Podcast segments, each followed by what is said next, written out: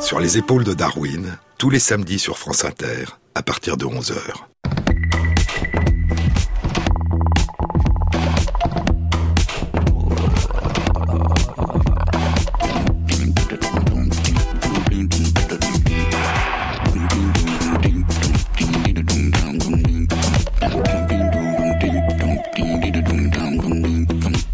Bonjour. Tous mes voeux à tous pour une bonne et heureuse année. Sur les épaules de Darwin, sur les épaules des géants. Se tenir sur les épaules des géants et voir plus loin, voir dans l'invisible, à travers l'espace et à travers le temps. Pouvoir nous évader du présent, plonger notre regard dans le passé, nous ouvrir au monde et aux autres, aux souvenirs des jours anciens que nous n'avons pas connus. Voyager immobile, en remontant le temps à contre-courant, tenter de découvrir des éclats de monde disparus, des vestiges de ces temps qui nous précèdent. Partir, nous perdre en chemin, puis revenir plus riches de ce que nous aurons vécu. Ici, nous sommes. Tout est silencieux. Tout est silence et attente. Tout est silence et calme, sans un son, et vide dans la matrice du ciel. Ces mots sont les premiers mots. Cette parole est la première parole. Il n'y a pas encore une seule personne, un seul animal, oiseau, poisson, crabe, pas un seul arbre, roc, caverne, canyon, champ ou forêt. Le ciel immense est seul. La face de la terre n'est pas encore apparue. La vaste mer est solitaire auprès de la matrice du ciel. Rien n'a été assemblé. Tout est au repos. Rien ne vibre. Tout est endormi. Rien ne se dresse.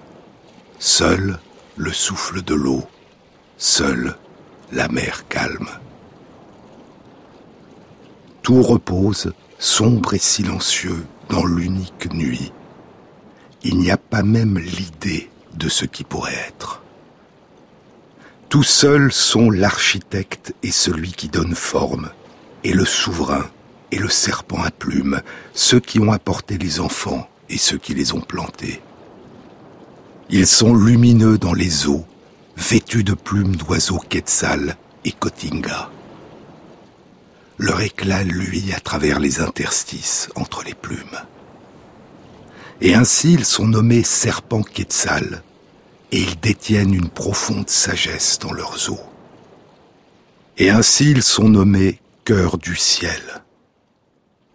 Alors vint la parole. Cœur du ciel vint dans l'obscurité de l'unique nuit. Cœur du ciel qu'on appelle ouragan, la tempête avec les éclairs est première, la foudre nouvelle-née est seconde, l'éclair soudain est troisième, et les trois ensemble sont cœur du ciel. Cœur du ciel vint avec souverain et serpent quetzal. Ils ont parlé ensemble, ils ont réfléchi, se sont interrogés, se sont émerveillés. Ils se sont mis d'accord, ont tissé ensemble leurs paroles et leurs pensées. Ils se sont réjouis l'un et l'autre, et tout cela devint clair. Ils vinrent ensemble, cœur du ciel, souverain et serpent quetzal, et de leur réunion émergèrent à la fois la vie et la lumière. Quand le temps fut venu de fabriquer la terre, une seule parole a suffi. Pour fabriquer la terre, ils dirent terre, et elle apparut. Aussi soudainement qu'un nuage ou la brume se dissipe de la face d'une montagne, la terre apparut.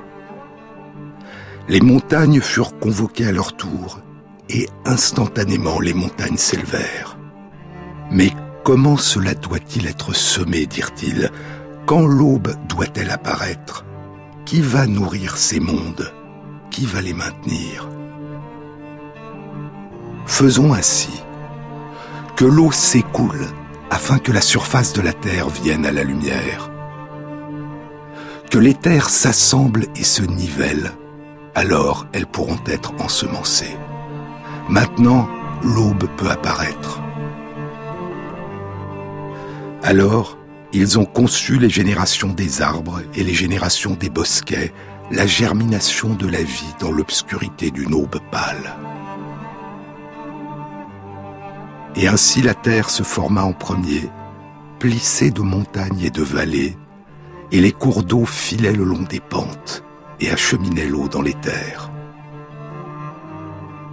C'est simplement leur pur esprit, l'étincelle brillante de leur intuition qui créèrent les montagnes et les vallées, dont la face fit soudain pousser des bosquets de pins et de cyprès.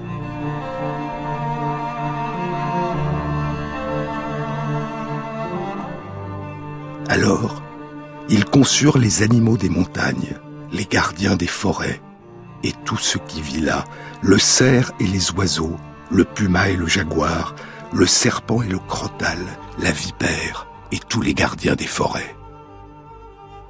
Puis, ils donnèrent à chaque animal un abri. Ainsi commence le Popol Vuh, le livre sacré des Mayas quichés des hauts plateaux du Guatemala. L'ancien livre est perdu. Il ne reste que le livre écrit par les Mayas peu après la conquête espagnole, en langue quichée, mais transcrit à l'aide de l'alphabet espagnol. Le livre est introduit par un préambule. La racine de l'ancien monde commence ici, la racine de ce lieu nommé Quiché. Ici nous allons écrire. Ici nous allons planter l'ancien monde du début, l'origine de tout ce qui fut accompli dans l'ancienne citadelle de Quiché, au milieu du peuple de la nation Quiché. Ici, nous allons assembler tout ce qui peut être montré. Ici, nous allons assembler tout ce qui peut être transmis, le récit du premier ensemencement et de la première aube, apporté par l'architecte et par celui qui donne forme. Ils ont dit le monde, et le monde est né de leurs paroles. Ils sont tendres en toutes choses, l'architecte et celui qui donne forme. Ils sont savants en toutes choses, en tout ce qui est dans le ciel et la terre, les lacs et les mers.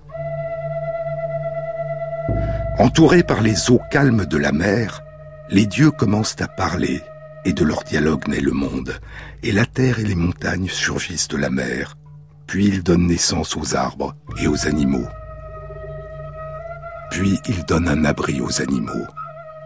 Mais, dirent-ils, avant que l'humanité ne naisse, avant que de véritables personnes ne soient créées, il n'y aura aucune parole de célébration ou de prière pour chanter ce que nous bâtissons et ce à quoi nous donnons forme. Mais avant d'aboutir à la création de l'humanité dans sa forme actuelle, il y aura d'abord une succession de plusieurs cycles de création et de destruction de différentes humanités. Cette notion de création multiple, disent Mary Miller et Karl Taube, atteindra son plus haut niveau de complexité au centre du Mexique, chez les Aztèques, avec le grand mythe cosmogonique des cinq soleils. C'est dans The Gods and Symbols of Ancient Mexico and the Maya, an illustrated dictionary of Mesoamerican religion, les dieux et les symboles des anciens Mexicains et des Mayas, un dictionnaire illustré de la religion de l'Amérique centrale. Une encyclopédie passionnante, réalisée par deux spécialistes des cultures précolombiennes de l'Amérique centrale, que sont Mary Miller, professeur d'histoire de l'art à l'université Yale aux États-Unis, et Karl Taube, archéologue et épigraphiste, professeur d'anthropologie à l'université de Californie à Riverside. Chez les Aztèques, disent-ils, quatre soleils successifs, quatre mondes successifs seront créés, puis détruits. Et c'est dans le cinquième monde, dans le cinquième soleil, que vivait le peuple aztèque. Chacun des cinq soleils, chacun des cinq mondes a un nom. Et ce nom est le nom du jour où il sera détruit. Et ainsi, de manière apparemment étrange, à sa naissance même, la destruction de chaque monde est déjà annoncée dans le nom qui lui a été donné. Et les habitants humains des quatre premiers soleils ont disparu ou ont été métamorphosés en animaux.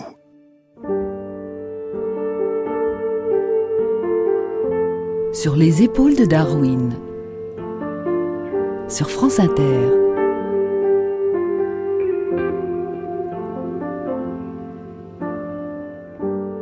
Musique hypnotique, elle était trop chaud.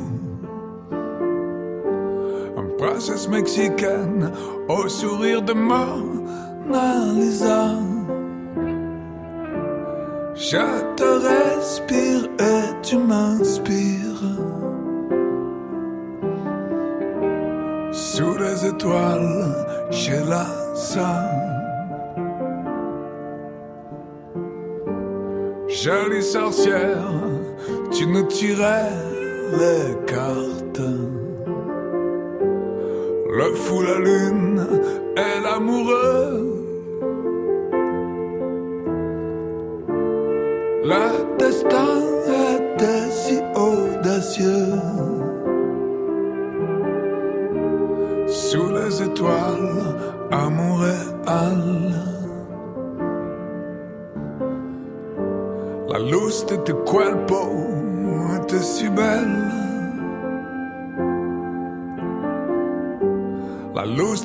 tu corazón aussi. Je n'ai pas voulu te voir mourir sous les étoiles à Montréal. Une nuit d'hiver par la fenêtre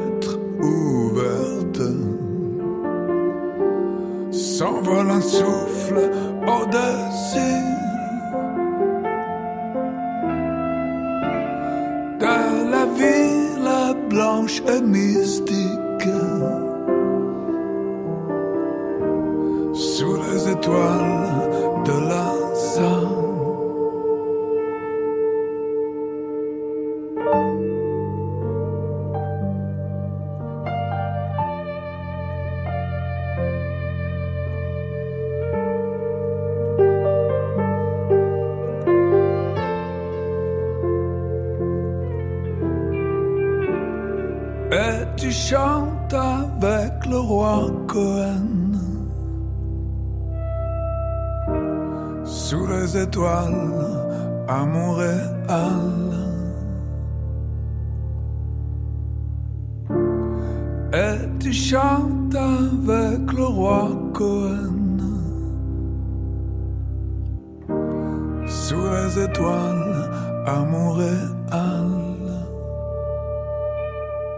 Jean-Claude Amezen sur France Inter.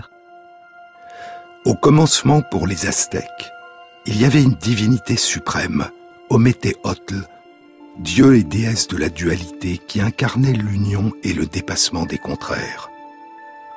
La divinité unissait les principes masculins et féminins, et le dieu Ometeotl pouvait être désigné aussi bien par son aspect masculin, Ometekutli, que par son aspect féminin, Omekiwatl. Et c'est Ometeotl, disent la plupart des récits, qui créa les premiers dieux et le premier monde, le premier soleil. Le premier soleil est Nahui Okelotl, quatre jaguars, ce qui signifie qu'il sera détruit un jour du calendrier qui est un jour quatre jaguars. Le dieu qui préside au premier soleil quatre jaguars est Tezcatlipoca, le miroir fumant, le dieu de la guerre. Les habitants humains de ce monde sont des géants, et à la fin du premier soleil, ils seront dévorés par des jaguars.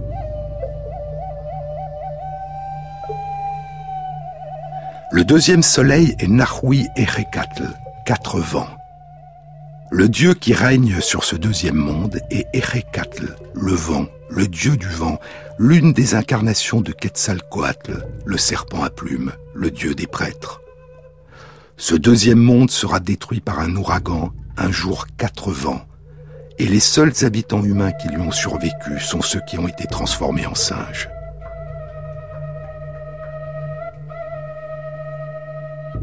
Le troisième soleil est Nahui-Kiawitl, quatre pluies. Le dieu qui règne sur ce monde est Tlaloc, le dieu de la pluie et de la foudre, et ce monde sera détruit par des pluies incandescentes, des pluies de feu, peut-être une éruption volcanique. Seuls survivront ces habitants humains qui ont été transformés en papillons ou en oiseaux. Le quatrième soleil est Nahui Atl, quatre eaux. Sa déesse est Chalchiutlikwe, la déesse de l'eau. Ce monde a été détruit un jour 4 eaux par une gigantesque inondation. Et les seuls habitants humains qui ont survécu sont ceux qui ont été transformés en poissons. L'inondation a été tellement gigantesque que l'eau est montée jusqu'au ciel.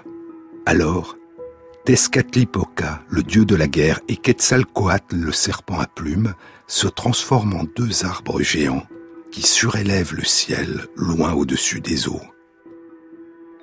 Puis il recrée la terre en abattant un énorme monstre, un caïman géant ou une divinité terrestre. La terre est là à nouveau, mais il n'y a plus aucun être humain sur la terre.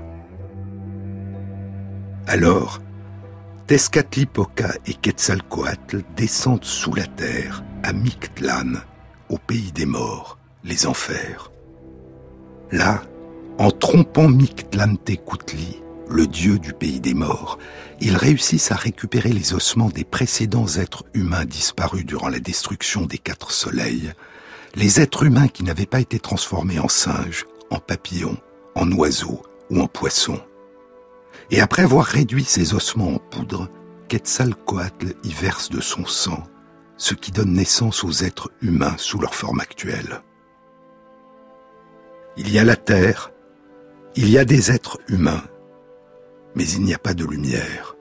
L'univers est plongé dans l'obscurité. Il faut créer le cinquième soleil, le cinquième monde qu'habiteront les humains. Alors, les dieux se réunissent à Teotihuacan et réfléchissent ensemble. Pour créer ce cinquième soleil, il faut qu'un dieu accepte de se sacrifier en se jetant dans un bûcher et en devenant ainsi le cinquième soleil. Les dieux allument un grand feu. Le dieu Nana Watsin accepte de se sacrifier et entre dans les flammes. Le cinquième soleil est né. Mais le dieu Teku Kitsekatl, qui avait peur du feu, a pourtant suivi Nana Watsin dans le bûcher. Et il se transforme à son tour en soleil. Deux soleils sont nés. C'est trop. Les dieux prennent peur et lancent un lapin sur le soleil Tekukitzekatl. Il devient la lune, avec le lapin sur la lune, un lapin sur la lune, comme dans la mythologie chinoise. Plus tard, pour contribuer à la force du cinquième soleil, l'ensemble des dieux se sacrifient à leur tour, et ils deviennent des momies sacrées. Ils cessent d'être actifs dans le monde, ils sont devenus immobiles, inertes, passifs. Ils sont devenus des statues de pierre. Mais si les dieux sont désormais absents de la course du monde durant le jour, ils reprennent vie la nuit, durant les rêves. Sacré pour les Aztèques se disait en langue nahuatl Teotl, une énergie ou une force immatérielle qui signifie souffle, vent, C'est la fin des temps mythiques. Alors, les humains sortent de terre. Alors commence le temps du cinquième soleil, du cinquième monde, le temps des Aztèques, les temps actuels. Le nom du jour où ce monde sera détruit est déjà connu. Ce monde ne sera pas détruit par des jaguars, par un ouragan, par une pluie de feu, par une inondation. Le nom du cinquième soleil est Nahui Olin, jour quatre mouvements. Ce cinquième monde sera détruit par un mouvement. Un mouvement de la terre, un tremblement de terre. Un mouvement des mers, un raz de marée. Ou un mouvement du cœur, une impulsion, une colère, une vague de violence. Le monde des Aztèques sera détruit par une invasion humaine venue de la mer, par une gigantesque vague de violence et par la propagation des ravages causés par les coccolitsli, les épidémies de maladies infectieuses apportées par les Européens. Mais quand a commencé pour eux la fin du cinquième soleil? S'il faut trouver un début, est-ce le 3 août 1492, quand la Santa Maria, la Niña et la Pinta, les trois caravelles de Christophe Colomb, quittent le port de Palos de la Frontera et prennent la mer Ou bien le 24 septembre 1493, quand Colomb quitte le port de Cadix pour son second voyage avec une flotte de 17 navires et 1200 hommes à bord. Ou bien le 30 mai 1498, quand il part de Sanlúcar de Barrameda avec six navires pour son troisième voyage, le premier durant lequel il débarquera sur les côtes du continent américain, sur les côtes de l'Amérique du Sud, au Venezuela. Ou bien encore le 11 mai 1502, quand il quitte Cadix pour son quatrième voyage avec quatre navires, 150 hommes, emmenant avec lui son frère Bartholomé et son fils Ferdinand, âgé de 13 ans. Son quatrième et dernier voyage, qui le conduira pour la première fois sur les côtes de l'Amérique centrale, les côtes du Honduras, du Nicaragua et de Panama.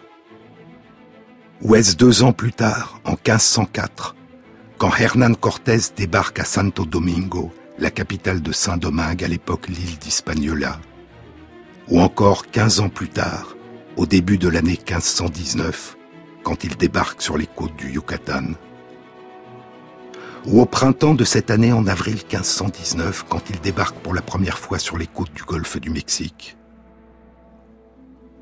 Nous sommes montés dans un grand arbre pour mieux voir ce qu'il y avait.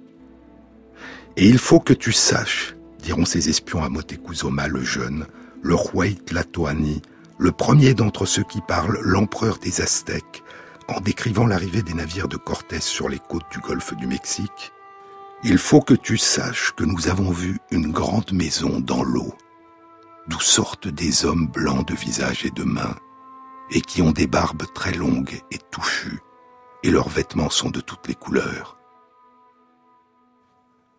L'un de ces jours était-il dans le calendrier aztèque un jour quatre mouvements?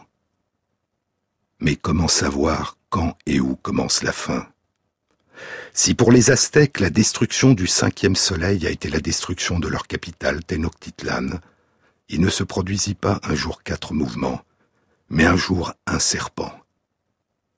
C'est en l'an trois maisons que fut anéantie la ville, au mois de Xocotl-Huetzi, un jour dont le signe de destinée était un serpent, disent les annales historiques de Tlatelolco, rédigés en langue nahuatl sept ans plus tard. C'était le 13 août 1521 dans notre calendrier. Tenochtitlan est conquise et détruite, et le dernier roi Tlatoani, le dernier empereur aztèque, Cuauhtémoc, tombe au pouvoir des Espagnols. Quatre ans plus tard, il sera exécuté par ordre de Cortés.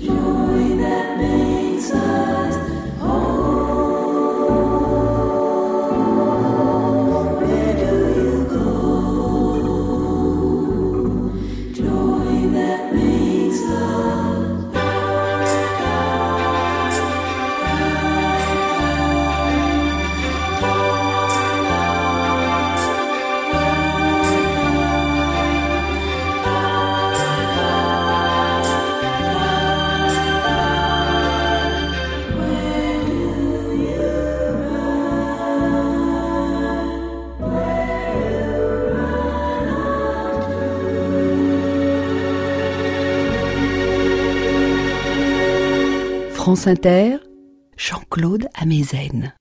Pour les cultures précolombiennes d'Amérique centrale, les graines du fruit de l'arbre à cacao, les fèves de cacao, cacahuatl dans la langue nahuatl des Aztèques, cacao en langue maya, n'étaient pas seulement une source précieuse de monnaie et d'une boisson savoureuse, noble et sacrée, parfumée de vanille, de graines, de fleurs séchées et de piments, la boisson chocolat. Dans ces cultures qui avaient une relation ancienne et étroite avec les notions de destruction et de renaissance cyclique et de sacrifice, le cacao avait aussi une signification symbolique qui évoquait l'au-delà. Les cacaoyers qui poussaient au sud du Mexique, à l'ombre des grands arbres, les arbres mères du cacao, cacahuanantli en langue nahuatl, étaient associés à l'obscurité, à la mort, à l'au-delà. Chez les Mayas, le dieu des marchands et du cacao était El Chua. Pour certains, il était aussi le dieu El, un dieu nocturne. L'un des seigneurs qui règnent dans Xibalba, les enfers, le lieu de l'effroi, le dieu qui prenait soin de ceux qui étaient morts au combat, parfois dépeint comme un dieu de la guerre. Chez les Aztèques, le cacaoyer est l'arbre du sud, auprès duquel se tient Mictlantecutli, le dieu du pays des morts. Chez les Mayas comme chez les Aztèques, il y avait un lien symbolique entre le chocolat et le sang. Comme je vous l'ai déjà dit, parmi les nombreux ingrédients que les Aztèques comme les Mayas ajoutaient à leur chocolat, il y avait les graines rouges de l'arbuste roku qui donnent une couleur rouge au chocolat. Dans le Codex de Madrid, l'un des rares livres peints mayas de la période post-classique qui nous soit parvenu, sur l'une des pages figurent quatre dieux. Ils sont tous en train de se percer les lobes de leurs oreilles avec des lames d'obsidienne. Et le tableau montre qu'ils font chacun couler leur sang sur des cabosses de cacao posées sur le sol à leurs pieds. Un lien entre le cacao et le sacrifice des dieux. Dans le langage rituel nahuatl chez les Aztèques, il y avait un procédé littéraire qui était fréquemment utilisé et que les Espagnols ont appelé difracismo.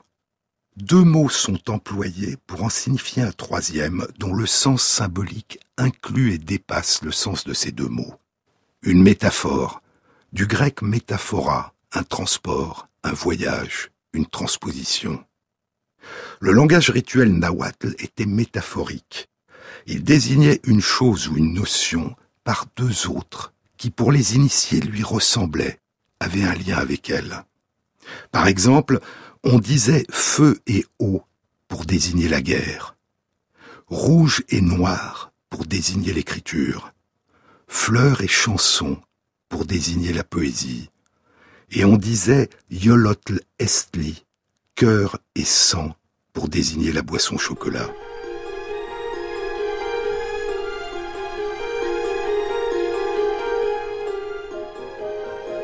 Le cacao.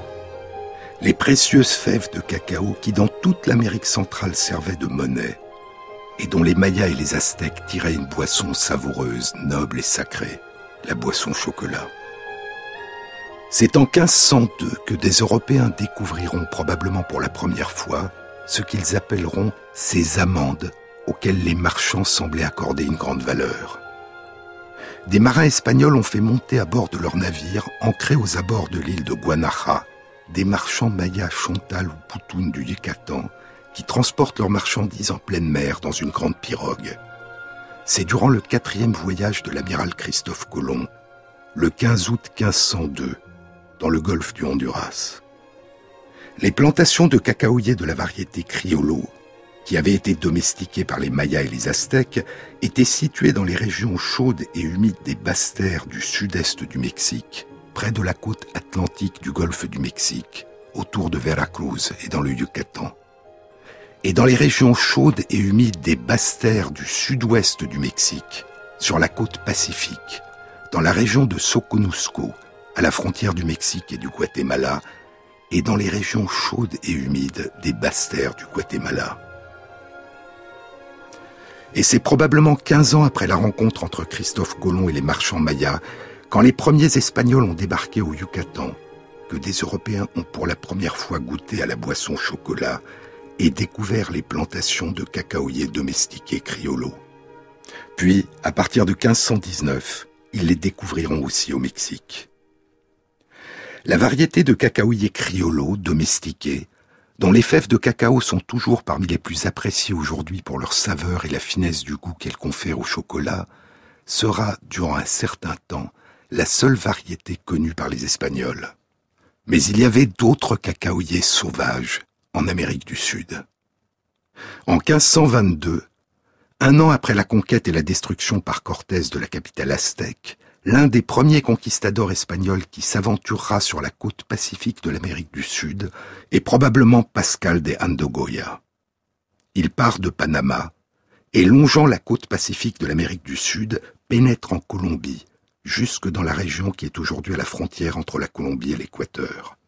Là, il apprend et rapportera l'existence d'un empire plus au sud, l'empire des Incas. Deux ans plus tard, en 1524, les conquistadors Francisco Pizarro et Diego de Almagro lancent une première expédition à la recherche de l'or de l'empire Inca, un immense empire qui s'étendait tout au long de la côte pacifique de l'Amérique du Sud, du sud-ouest de la Colombie jusqu'au centre du Chili.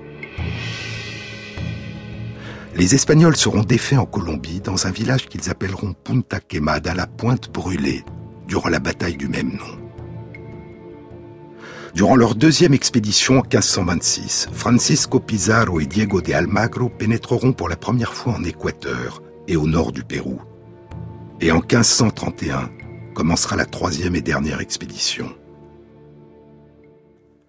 Deux ans plus tard, en 1533, au nord du Pérou, durant la bataille de Cajamarca, Pizarro et ses troupes font prisonnier puis font exécuter Atahualpa, le dernier empereur inca. Puis ils conquièrent Cusco, la capitale de l'empire inca, au sud du Pérou. Diego de Almagro et ses hommes partent vers le sud, franchissent la cordillère des Andes et prennent possession du Chili. Le Pérou est devenu la nouvelle Castille, le Chili la nouvelle Tolède. Puis la discorde naîtra entre les conquérants. Diego de Almagro entre en conflit avec Pizarro et est exécuté en 1538. Trois ans plus tard, en 1541, son fils Diego de Almagro II, dit El Mozo, vengera son père en dirigeant un coup d'État au cours duquel Pizarro est tué. Après la chute de l'Empire Inca en 1533, certains des conquistadors qui ont combattu au Pérou aux côtés de Pizarro et Almagro, dont Sébastien de Belalcazar et Francisco de Orellana, remonteront vers la côte pacifique, vers le nord, et conquerront la quasi-totalité de l'Équateur. Entre le début de l'année 1541 et l'été 1542, Francisco de Orellana, partant de l'Équateur, s'engagera vers l'ouest et réalisera la première navigation tout au long du fleuve Amazone, le plus long fleuve du monde, jusqu'à son embouchure. Dans les forêts chaudes et humides du nord-ouest de l'Amazonie, au sud de la Colombie et en Équateur, les Espagnols vont découvrir des cacaoyers sauvages d'aspect différent des seuls cacaoyers qu'ils connaissaient jusque-là, les cacaoyers domestiqués et cultivés en Amérique centrale, que les Mexicains appelaient en langue nahuatl Cacahua Cuauhuitl. Durant son séjour en Amérique centrale entre 1570 et 1577, Francisco Hernández, le médecin du roi d'Espagne Philippe II, donnera dans son thésaurus les choses médicales de la Nouvelle-Espagne les noms en nahuatl de quatre variétés différentes de cacaoyers domestiqués, dont les fruits ont une taille différente. Il commence en partant de celui qui a les plus grands fruits, jusqu'à celui qui a les plus petits. Il y a d'abord les cacaoyers Cuaucacahuatl, le cacao bois ou le cacao aigle. Il y a Mecacahuatl, le cacao agave. Il y a Choquicacahuatl, le cacao fleur, dont il dit que la fève a une enveloppe rouge. Et il y a Tlalcacahuatl, le cacao terre, le plus petit. Il s'agissait de quatre cultivars de la variété criollo, la seule qui était cultivée et domestiquée à cette époque en Amérique centrale.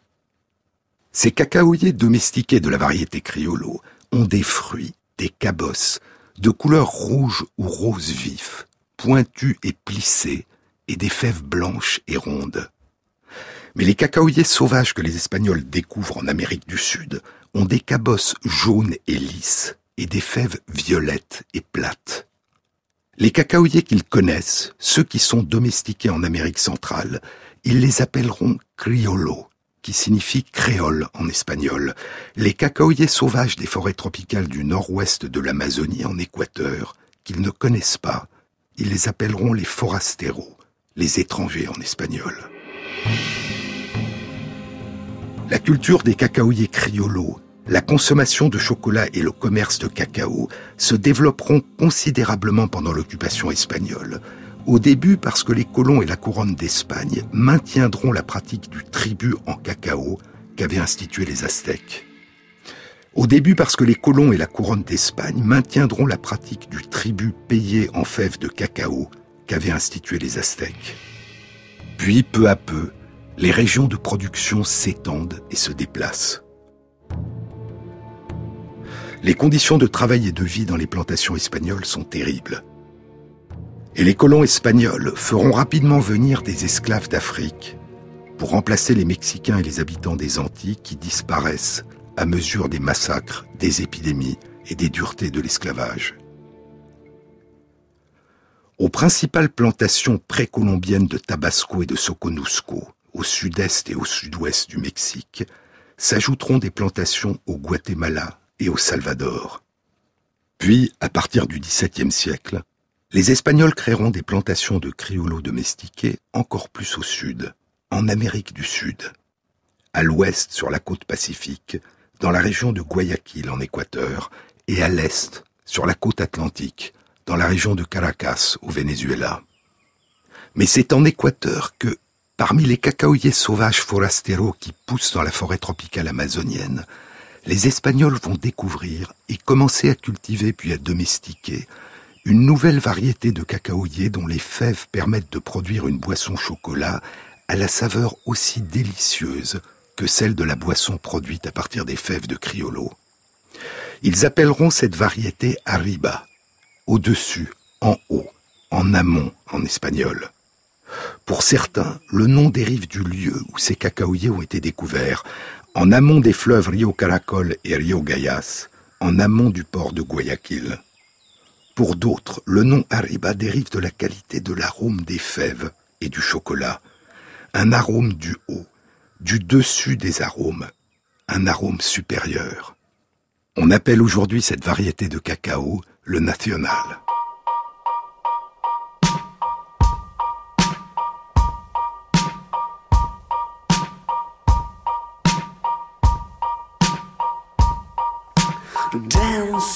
My underpants. I'm gonna run for government. I'm gonna form a covers band and all. Back there by the baby grand, did Mr. Winter Wonderland say, Come here, kid, we really need to talk? Bear with me, man, I lost my train of thought.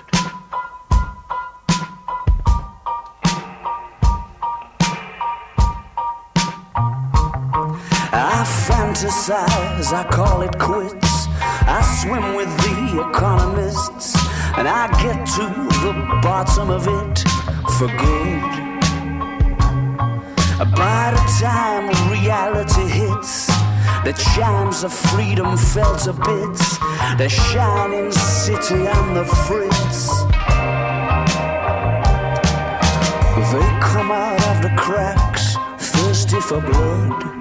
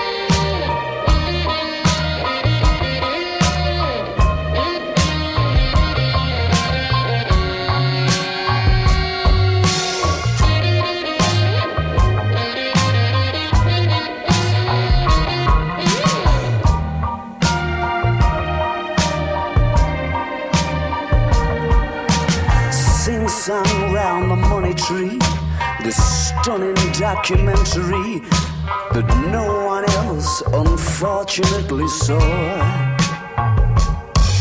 Such beautiful photography, it's worth it for the opening scene. I've been driving around listening to the score.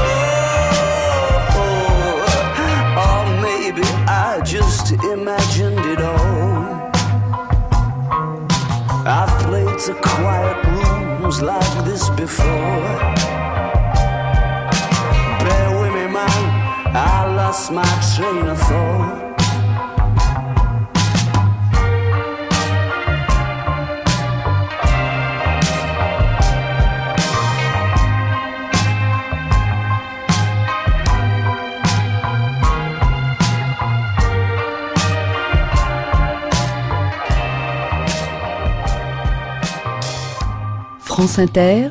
Sur les épaules de Darwin, Jean-Claude Amezen. Le criollo et l'ariba, le national, sont aujourd'hui considérés comme les deux variétés les plus fines de cacao et les sources les plus savoureuses de chocolat fin au goût fruité, pas trop amer, avec des arômes de fleurs. Ce sont les deux principales variétés qui rentrent dans la composition de ce que l'on appelle aujourd'hui les grands crus de chocolat ce sont les deux variétés les plus rares. Elles représentent actuellement 5 à 6% seulement du marché mondial de cacao.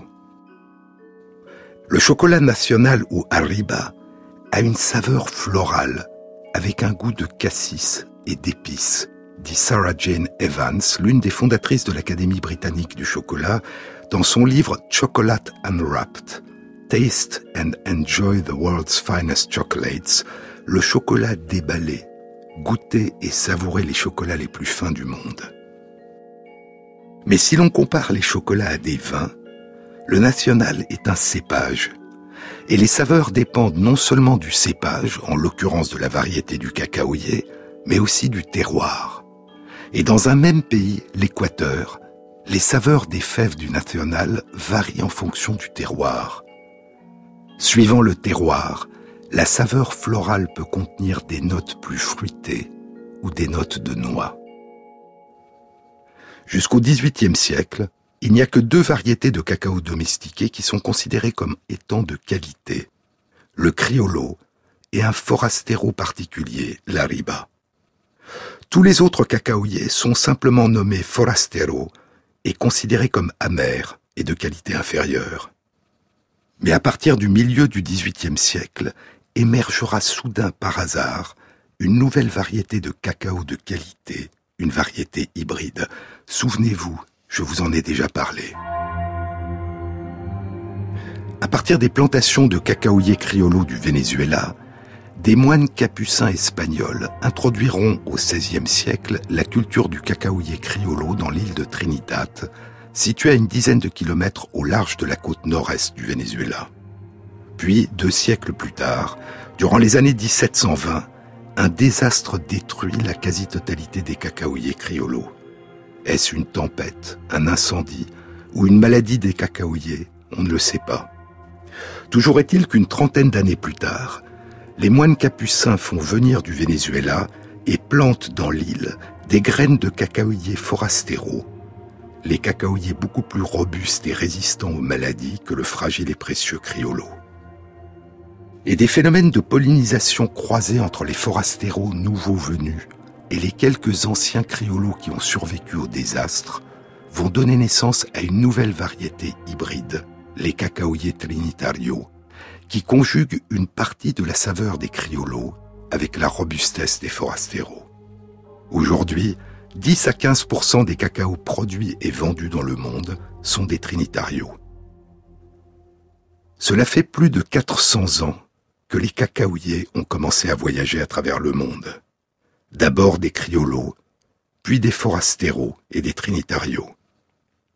Nous oublions parfois que comme le cacao, le piment, le maïs, le tabac, la vanille, la pomme de terre, la tomate, l'ananas, le EVA et sa sève, le caoutchouc, font partie des plantes du continent américain qui étaient inconnues des Européens et des habitants du reste du monde avant le milieu du XVIe siècle.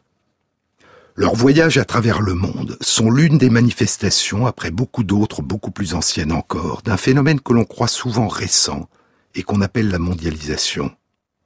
L'ancienne forme de mondialisation, ont été la propagation de la culture des cacaoyers à travers le monde et la récolte et la préparation des fèves de cacao à travers le monde et sa vente et la consommation de chocolat, ont été les produits à la fois de la colonisation européenne du monde et de la mondialisation européenne de l'esclavage. Les colons plantaient les cacaoyers, les esclaves travaillaient dans les plantations et les graines de cacao voyageaient.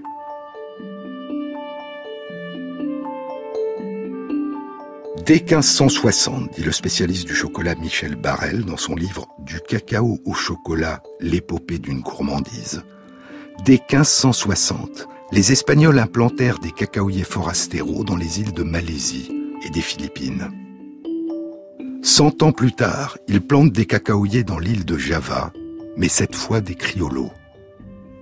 Durant les années 1820, sous l'impulsion de colons hollandais, des introductions ont lieu dans presque toutes les îles du sud-est asiatique et même jusqu'à Ceylan, l'actuel Sri Lanka. Et à partir de là, 70 ans plus tard, en 1890, des colons anglais introduisent des cacaoyers à Madagascar, dans l'océan Indien et sur la côte est de l'Afrique. Surtout des criolos et des trinitarios. Deux dates ont changé le monde du cacao ce sont celles de l'arrivée des premiers cacaoyers au large de l'Afrique. En 1822 d'abord, des Portugais introduisent des forasteros de la variété Amelonado, le petit melon, une variété qu'ils ont domestiquée au Brésil, dans leur possession de Sao Tomé, l'île de Saint-Thomas, au large du Gabon. En 1854, suivant l'exemple portugais, les Espagnols implantent des cacaoyers, surtout des Trinitarios, dans l'île voisine de Fernando Po, l'actuel Bioko, au large du Cameroun. Et à la fin des années 1870, à partir de Sao Tomé, des cacaoyers sont plantés au Ghana, puis en Côte d'Ivoire. Et à partir de Fernando Po, ils seront plantés au Nigeria, puis au Cameroun et jusqu'au Gabon. La culture est développée par des colons français, anglais et allemands et l'Afrique deviendra le premier producteur de cacao au monde. À partir de la fin du 19e siècle et du début du 20e siècle, l'immense majorité des fèves de cacao qui seront utilisées pour produire du chocolat seront des fèves de forastero cultivées en Afrique. On met peu de fèves de cacao dans le chocolat. Une très grande partie de la production de chocolat devient une production de chocolat au lait, on attache peu d'importance à la finesse de la saveur du cacao dans le chocolat. Mais à partir des années 1980, les choses vont commencer à changer. Un exemple dans notre pays. Au début des années 1970, en France, le chocolat au lait représentait plus de 75% des ventes de tablettes de chocolat et le chocolat noir 2% seulement. Le reste étant du chocolat blanc, c'est-à-dire du beurre de cacao ou des fourrés au chocolat. 40 ans plus tard, en 2014, le chocolat noir est passé de 2% à un peu plus de 50% des ventes de tablettes de chocolat, et le chocolat au lait est passé de 75% à 30% des ventes. À partir des années 1980, la teneur en cacao du chocolat, la provenance des fèves et la saveur et l'arôme du chocolat commencent à nouveau à être appréciés comme il l'était jusqu'au début du XIXe siècle dans la boisson chocolat. Des salons mondiaux du chocolat se tiennent à partir des années 1990 qui goûtent et distinguent des chocolats en fonction de leur qualité aromatique et gustative. Des maîtres chocolatiers les produisent en relation de plus en plus étroite avec les producteurs des petites plantations dans le monde. Parmi ces maîtres chocolatiers, beaucoup exercent en France. Les arômes recherchés, dit Michel Barrel, dépendent de plusieurs critères. D'abord les variétés de cacaoyers cultivés, en quelque sorte les cépages, Criollo, Nacional, Trinitario ou Forastero de telle ou telle variété. Puis l'origine régionale, Madagascar, Caraïbes, Équateur, Venezuela. Un National d'Équateur, un Trinitario de Trinité et Tobago, un Criollo de Java, etc. puis les terroirs où se trouvent les plantations. On parle de moins en moins de cacao du Venezuela et de plus en plus d'un Puerto Cabello, une région proche de Marrakech. Il y a la teneur en cacao du chocolat, 70%, 80%, voire plus. Et enfin, il y a le travail des hommes dans les plantations de cacao et chez les chocolatiers. Dans la composition de l'arôme complexe d'un chocolat, il y a une part de ce qu'on appelle l'arôme de constitution, celui de l'origine de la fève et du cacaoyer et de sa région. Il y a l'arôme fermentaire, qui résulte de la qualité de la fermentation qui a été réalisée dans la plantation.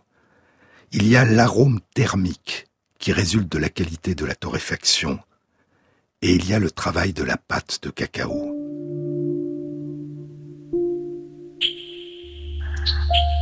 Mais le goût croissant pour le chocolat dans le monde et la demande croissante d'un chocolat à haute teneur en cacao a des effets délétères croissants en termes humains et en termes d'environnement, des déforestations de plus en plus importantes des forêts tropicales et le travail des enfants, parfois travail forcé.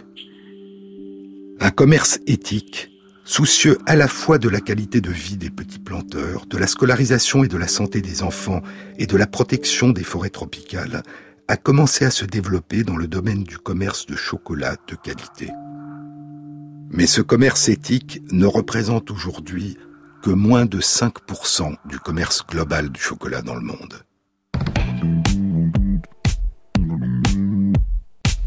Une annonce. J'animerai la prochaine rencontre transdisciplinaire du Centre d'études du vivant dans la série Les battements du temps le 15 janvier 2019 de 19h à 21h à Paris sur le thème l'empathie, le lien qui nous rattache aux autres. Vous trouverez tous les renseignements sur cette rencontre sur la page de l'émission sur le site franceinter.fr.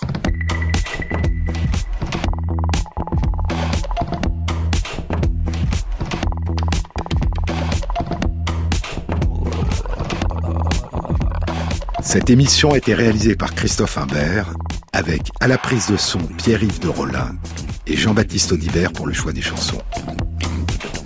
Et merci à Christophe Magère qui intègre sur la page de l'émission les références aux articles scientifiques et aux livres dont je vous ai parlé. Bon week-end à tous, à samedi prochain.